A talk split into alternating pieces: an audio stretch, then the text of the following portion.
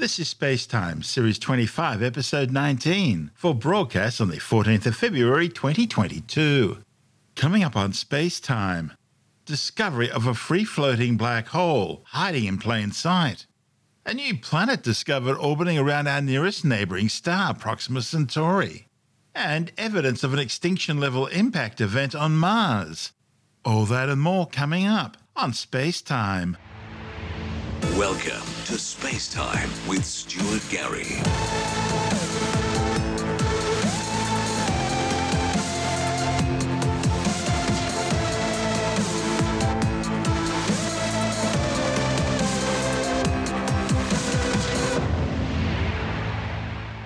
Astronomers have found evidence of black holes floating undetected through the darkness of interstellar space. Black holes themselves can't be seen because their gravitational pull is so strong that nothing, not even light, can escape.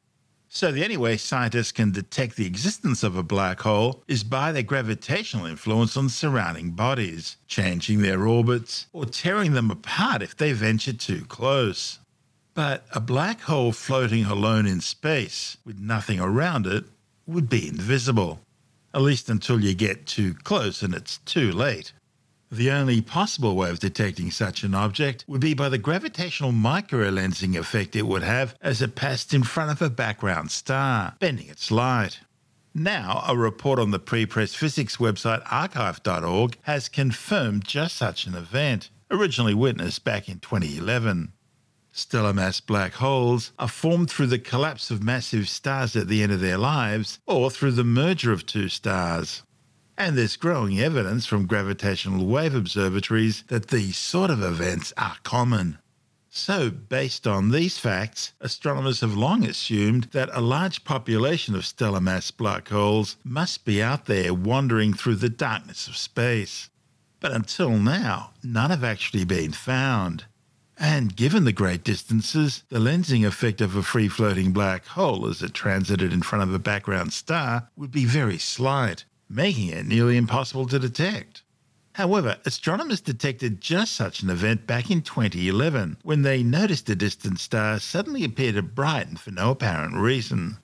Now, analysing data from the Hubble Space Telescope has allowed scientists to study the changes in the light from this star in more detail. And not only did the star appear to brighten, but also the position of the star appeared to change as well.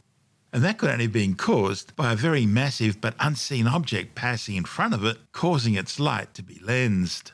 Now, based on the degree of lensing, this object must have had about seven times the mass of our Sun. And yet it was invisible. And that sort of limits it to being, well, a black hole, exerting a force that was pulling on the light as it passed by, travelling at around 45 kilometres per second. And that's a neat bit of astronomical detective work. This is space time. Still to come, a new planet detected orbiting around the star Proxima Centauri, and an extinction level asteroid impact on Mars. All that and more still to come on Space Time.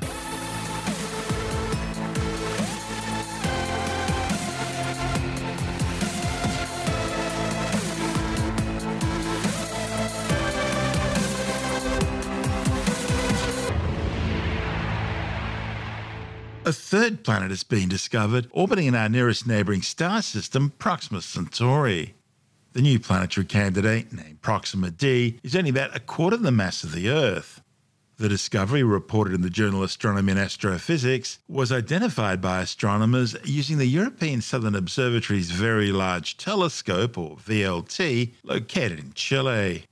Proxima d orbits around Proxima Centauri at a distance of just 4 million kilometres, less than a tenth the distance of Mercury's orbit around the Sun.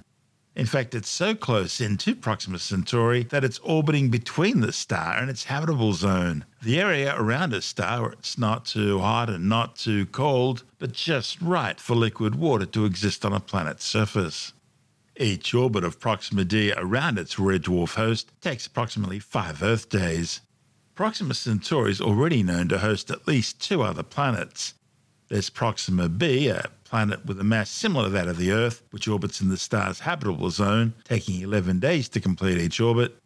And there's Proxima c, which is further out, taking about five Earth years to complete an orbit around the star.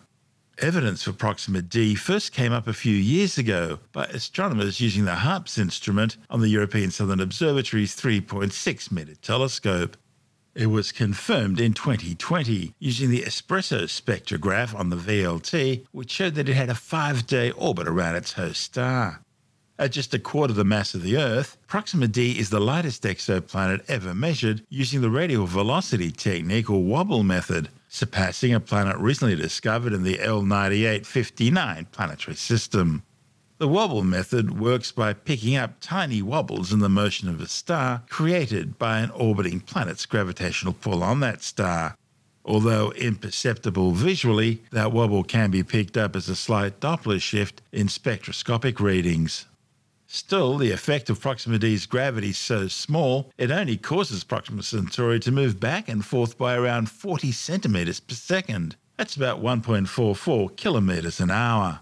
Proxima Centauri is our nearest neighbouring star. It's located approximately 4.25 light years away and is part of the Alpha Centauri triple star system. The other two stars in the system are Alpha Centauri A and B, which orbit each other. Proxima Centauri orbits the pair a bit further out. The star is a spectral type M red dwarf. It's only loosely gravitationally bound to Alpha Centauri A and B, orbiting the pair at an average distance of 13,000 astronomical units, or about 0.21 light years. That's about 430 times the size of Neptune's orbit around the Sun. Proxima Centauri takes about 550,000 Earth years to complete each orbit around Alpha Centauri A and B. This is space time. Still to come, evidence of an extinction level asteroid impact event on the red planet Mars, and a new study suggests that ancient giant super mountain ranges may have helped the evolution of life on Earth. All that and more still to come on Space Time.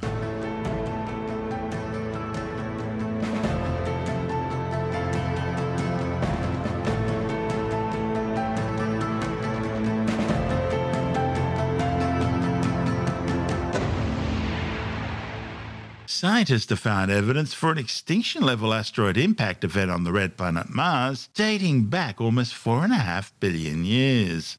The discovery, reported in the journal Science Advances, opens a new window into the sorts of conditions life on ancient Mars, if it ever existed there, would have had to endure. The evidence was found in a zircon from the famous Mars meteorite known as NWA 7034 and colloquially referred to as Black Beauty. The 320 gram space rock was found in northern Africa in 2013.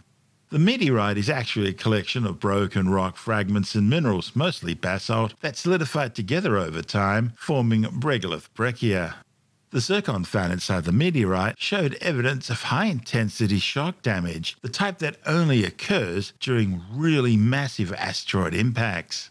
This sort of high pressure shock deformation hadn't previously been found in any minerals from Black Beauty. One of the great features of zircons is their ability to act as geological calendars, marking the exact moment they formed over cosmic timescales. And in the case of this zircon, the uranium to lead radioactive dating indicates the collision which formed the zircon took place some 4.45 billion years ago. And we know from the high pressure shock deformation that the impact was as big as the KT boundary event asteroid impact on Earth 66 million years ago. The KT boundary event impact on Mexico's Yucatan Peninsula triggered a mass extinction event which wiped out 75% of all life on Earth, including all the non avian dinosaurs. One of the study's authors, Dr. Aaron Cavosie from Curtin University, says the occurrence of zircon grains in the Black Beauty meteorite provides physical evidence of large impacts on early Mars and has implications for the habitability of the young planet. He says the type of shock damage in this Martian zircon involves a process called twinning, which has been reported from all the biggest asteroid impact sites on Earth as well as the Moon, but not previously from Mars. Cavosie says previous studies of zircons in Mars meteorites propose that conditions suitable for life could have existed 4.2 billion years ago. That's based on the absence of definitive shock damage. But this impact event was on a scale known to cause mass extinctions on Earth. So the zircon means the habitability window on Mars may have occurred much later than previously thought, perhaps coinciding with the liquid water on the red planet between 3.9 and 3.7 billion years ago. Of all of the different meteorites that have been identified as originating from Mars, Black Beauty is just uh, an entirely different story than all the others. The last time I checked, there were some 60 or 70 or 80 meteorites out of the world's collection of 60 or 70,000 meteorites that have been found to have originated from Mars. The majority of those uh, are igneous rocks. And so they're most are common basalt or basaltic like volcanic rocks. Not all of them, but most of them are. But Black Beauty is very different. It's uh, an actual piece of the surface. And surface of Mars is a funny material that's called regolith. And uh, regolith has probably more been used in a planetary context for talking about the surface of the moon. When the astronauts from Apollo set foot on the moon, they uh, were walking around in kind of a fluffy, powdery mixture of mostly uh, broken up rocks and minerals that had accumulated on the surface of the moon for quite literally billions of years as a consequence of the moon being subject to lots of impacts that just continually stirred up and broke apart and, and mixed this material together. This every time a big impact happened. Yeah. Every time an impact happened, this stuff would get remobilized and fall back down into place and even more mixed. That's lunar regolith. And the name people have given to Black Beauty is uh, a regolith breccia.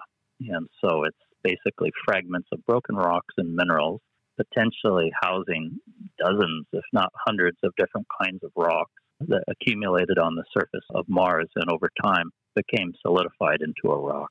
So it's quite different. So, with something as unique as this, it, it must be giving astronomers, uh, geologists, scientists generally, I guess, a, a, chance to understand a little bit more about what Mars was like. Yeah. Well, there's the, the thing about Black Beauty that's fascinating and a little bit confusing at the same time is where uh, we're, we're talking about a history book where there's probably been several different impacts that are known and maybe even some that are not known. And here's what I mean by that. The impact event that knocked off what we call Black Beauty is rather young. That's probably happened somewhere in the last five or 10 million years ago.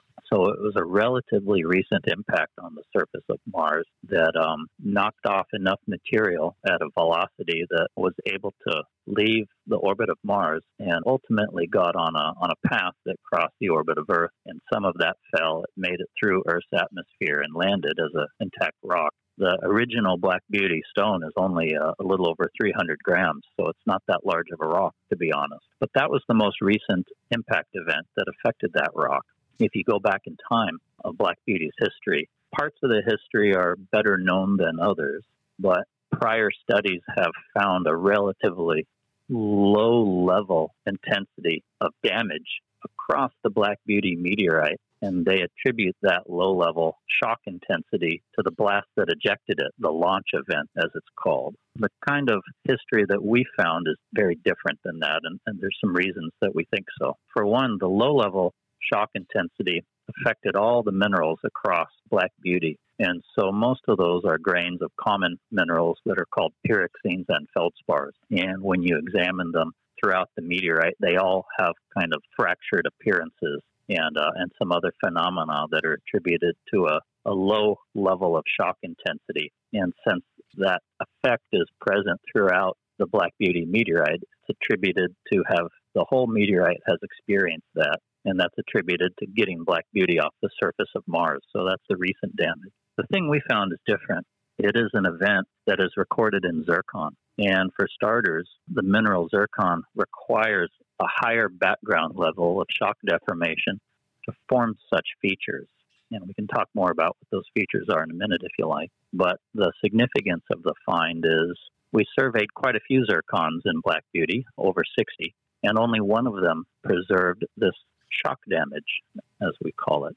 And the first observation around that is that if the meteorite was intact when it felt that history, more of the zircons would express that kind of feature. But that's not what we found, and that led us to the rationalization that whatever this zircon felt, it felt it somewhere else prior to being incorporated in the material on the surface of Mars that ultimately solidified to become this meteorite called Black Beauty. And so we're looking at something that happened, we think, long before the material even was put together on the surface of Mars. And so uh, it's a pre meteorite and even pre deposit history that is recorded in this grain. Is this what's called twinning? The microscopic damage we found is called twinning. Mm. And uh, twinning is a, a relatively common process and lots of minerals, but not this kind of twinning.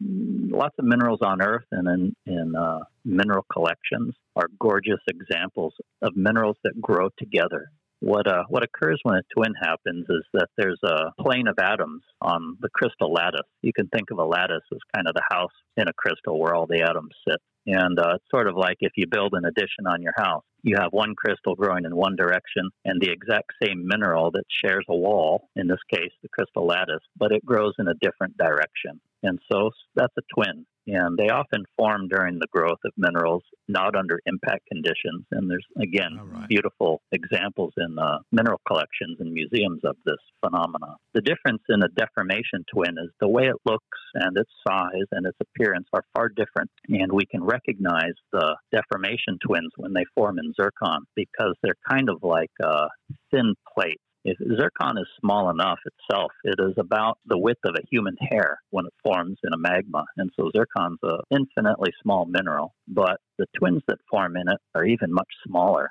They're only uh, about one micrometer across, which is a fraction of the size of the whole crystal. So we're talking about a mineral that's the width of a human hair, and we're forming a very thin twin inside that mineral. And typically there are many of them, and that's what's shown in our papers that uh, evidence of these twins. And so, really, what's happening when you make a deformation twin is the pressures are so high that they're causing the atoms to reorganize and form a new bit of zircon, a twinned zircon, that shares one common connection to the main crystal that felt the shock wave, but then the twin grows in a different direction. For us, uh, we can easily detect the presence of that twin with the, our scanning electron microscopy methods. And so it wasn't a question of whether this was uh, a solid result or not. This was a bulletproof result. As soon as we saw it, we knew what we had. So we're talking here about what a uh, piece of regolith that was on Mars. It got hit once and then it got hit again many millions of years later? Well, that's just it. We proposed that this event that formed the shock zircon occurred before the regolith that we call Black Beauty was mm-hmm. incorporated together.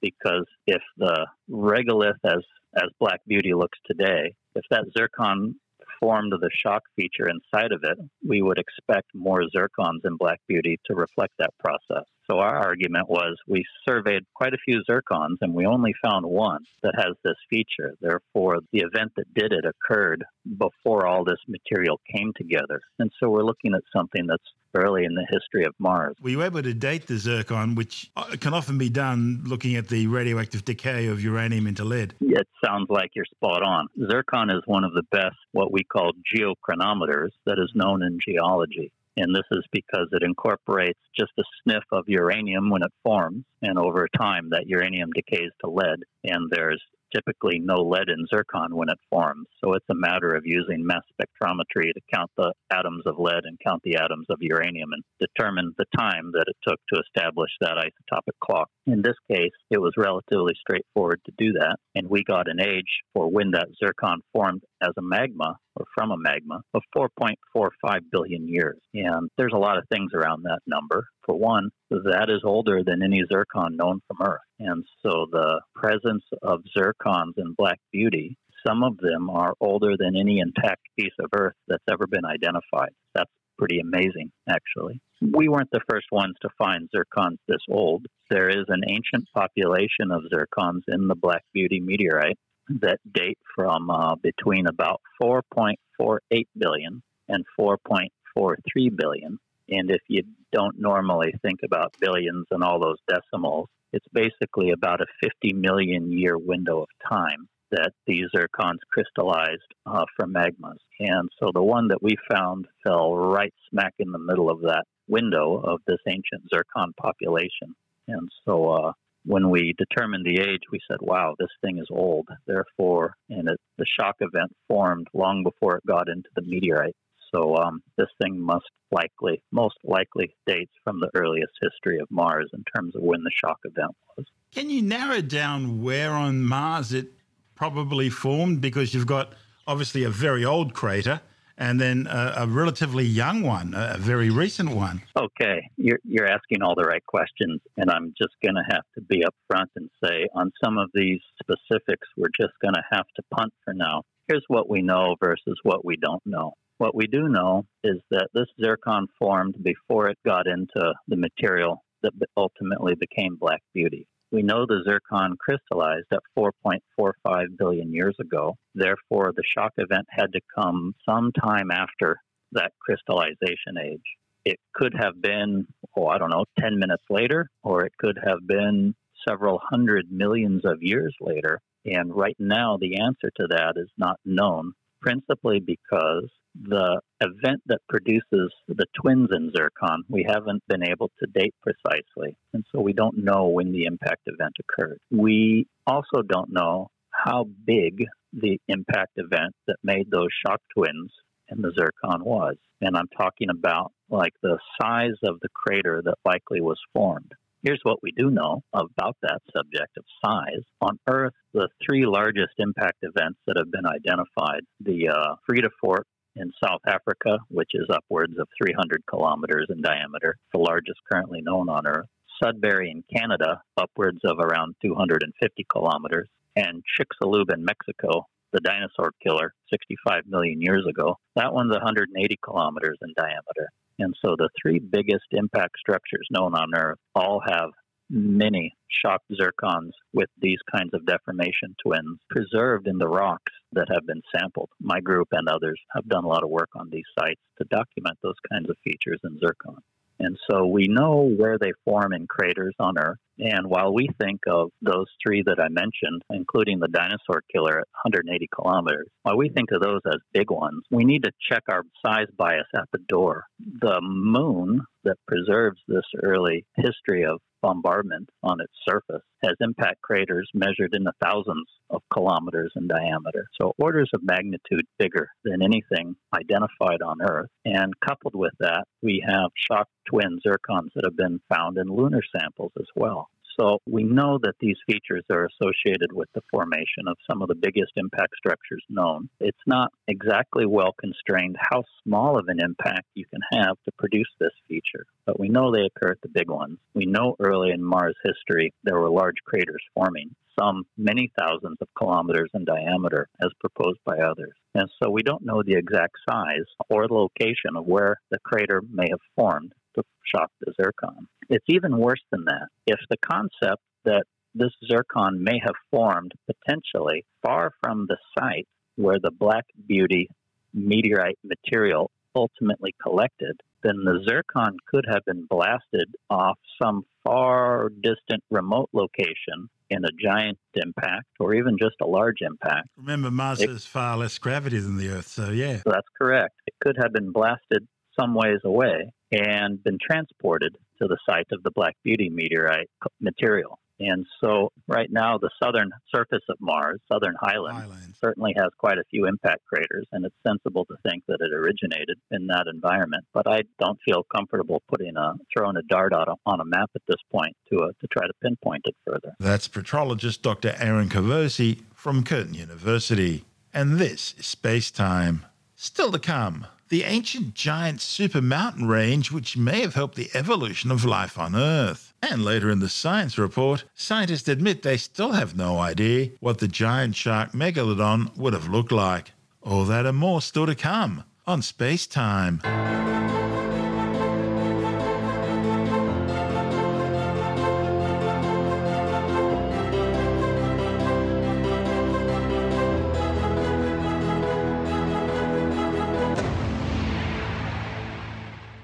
Study claims that giant mountain ranges, at least as high as the Himalayas and stretching up to 8,000 kilometers across entire supercontinents, would have played a crucial role in the evolution of early life on Earth.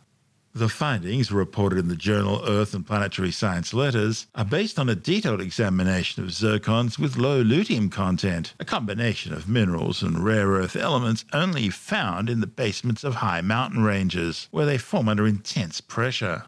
The research by scientists at the Australian National University found that these super mountain ranges only formed twice in Earth's history, the first, between 1.8 and 2 billion years ago, has been named the Nuna supermountain, and it coincides with the likely appearance of eukaryotes, organisms with specialized components in their cells that would eventually give rise to plants and animals. The second, between about 500 and 650 million years ago, has been named the Transgondwanian supermountain, and it coincides with the appearance of the first large animals, that was around 575 million years ago, and the Cambrian explosion 45 million years later, when the most animal groups appeared in the fossil record.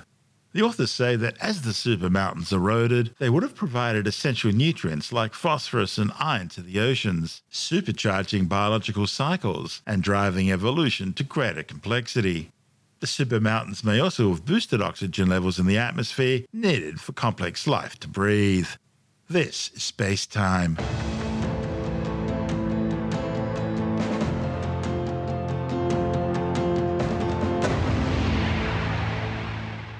Time now to take a brief look at some of the other stories making news in science this week with a science report. Scientists have found evidence of some level of natural immunity in unvaccinated people up to 20 months after contracting COVID 19.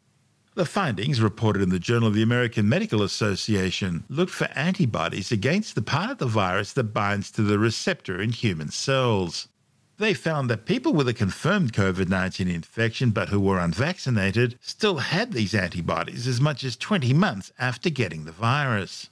However, the authors didn't assess whether these antibodies were able to actually neutralize the virus. So they can't say if people remain protected against further infection for that long, especially when it came to emerging variants. So far, more than 5.8 million people have been killed by the COVID 19 coronavirus since it first spread out of Wuhan, China. However, the World Health Organization says the true death toll is likely to be at least double that amount, with almost 400 million confirmed cases globally. A new study warns that the intensity of ocean heat waves and the number of days each year they're likely to occur are both expected to increase. Large marine ecosystems account for 95% of global fisheries catches, but previous climate models haven't looked at this sort of ecosystem scale. With sea temperatures expected to generally rise under climate change, researchers look specifically at the impact of heat waves above this background long term trend. A report in the journal Nature Climate Change shows that the intensity in annual days of ocean heatwaves will be larger over most large marine ecosystems, and that these heatwaves pose a serious threat even if the species living there could adapt to the background long term warming. Scientists say that despite all the publicity, stories, and movies, they still have no real idea what the giant shark megalodon would have looked like. In the past, most scientific depictions of Megalodon suggest that it was a scaled up version of the modern day great white shark, Carcharodon carcharias, the white pointer. That is based on the shape of Megalodon's teeth. Shark species are often identified by their teeth, and white pointers have large triangular teeth with serrated edges, and so too did Megalodon, only three times bigger. So, because white pointers average between 5 and 7 metres in length, their megalodon ancestors would have been around 15 to 21 metres long. For the record, the largest white pointer ever seen was some 36 feet, that's 12 metres in length, which would have meant that Megalodon could reach an astounding 36 metres in length, as big as a blue whale. Now, all this sounds fine and dandy, but as scientists studied Megalodon teeth more closely, they found significant structural differences compared to the teeth of white pointers. White pointers belong to a family of sharks called lamnids, which are partially warm blooded. And while Megalodon may also have been warm blooded based simply on the size of the animal, scientists have now determined that they belong to a different family, and so may have appeared quite different in appearance. The findings, reported in the journal Historical Biology, suggest that there's still a chance that Megalodon could have been similar to the white pointer in appearance. After all, most sharks do look sort of alike. But for now at least, the truth remains a mystery. and a nightmare from below as you enjoy a swim at the beach this summer.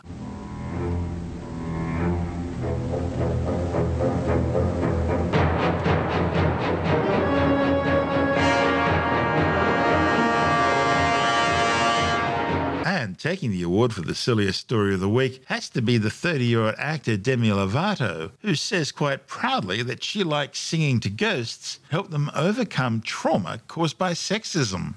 Tim Mendham from Australian Skeptic says it's all part of her efforts to push a new paranormal documentary series. Demi Lovato is the American singer, young pop singer, etc., who was apparently going on a bit of a hunt for UFOs and uh, ETs, star people, as they uh, some people refer to them as. Certainly, she did. And they went into one particular house, which was uh, supposedly haunted, etc., and they came across a spirit, which was a bit amorphous type spirit, and uh, the machine that they had with them let off a noise. These machines always do, and they're always interpreted as sort of saying something or being a reaction to something. People always do say that. They're pretty dodgy machines half the time and they will go off in response to all sorts of stuff. Anyway, it was sort of going, making little noises and then stopped. And then Demi Lovato, in her wisdom, decided that would you rather if the, if the men that are with me left the room? And once they did, she gets another noise. And then she says she figures out that are you a star person? So it's not a UFO, no, it's a ghost, etc. But she figures out that with little responses to buzzes and clicks and things that she's getting, that this uh, ghost was subject to trauma, sexual abuse, or God knows what else. And therefore, the men who were outside the room, obviously listening, and said, "Sing her a song." So I don't know if this ghost could hear them suggesting that, but anyway, she did. She sang a song called Skyscraper, which was apparently a hit of hers. I don't know it, I must admit. And after the uh, song was over, she got what she figured was a standing ovation. If you wonder if ghosts stand or How do they to. even clap? I don't know. Well, the machine made a noise, basically. Oh. Um, and the story goes, the three of them took it as a sign of a standing ovation. And Demi Lovato was really thrilled by that, getting a standing ovation. I don't know how often she gets one. But anyway, so this sort of little story about her, which is part of a documentary series, really. So there's certainly a level of publicity involved in this. Got a lot of retweets and things like that. She uh, said, uh, even though they're originally setting out to search for UFOs and ETs, they came across a ghost who had suffered sexual abuse and was really upset at sort of having men in the room. Well, the ghost was living in an old brothel, wasn't she? Something like that, yeah. Chimp. place called Vulture City, which is, uh, yeah, apparently this was an old brothel, which was sort of, I don't know what they were doing in a brothel looking for ETs, but um, I Well, hate to it's think been a long journey. they're on R and R. Yes. So anyway, they use this EMF detector, which is electromagnetic detector, and which are notorious for just clicking off at all sorts of signals that they pick up. It could be from a mobile phone in your pocket. It could be from something else Now, outside. It could be detector, that means a radio, doesn't it, to you and me? Pretty much, yeah. A radio that clicks, right, when it picks up a signal. And uh, it, it, it, they are really unreliable, almost as unreliable as lie detector machines. So anything that indicates that I'm communicating with a ghost via clicks on an EMF machine is sort of, uh, well, it just ends up being the silliest story of the week, really. That's Tim Mendham from Australian Skeptics.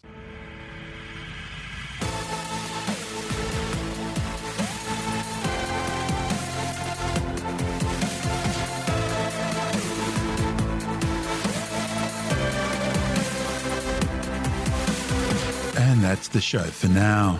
Spacetime is available every Monday, Wednesday, and Friday through Apple Podcasts, iTunes, Stitcher, Google Podcast, Pocket Casts, Spotify, Acast, Amazon Music, bitesz.com, SoundCloud, YouTube, your favorite podcast download provider, and from spacetimewithstuartgary.com.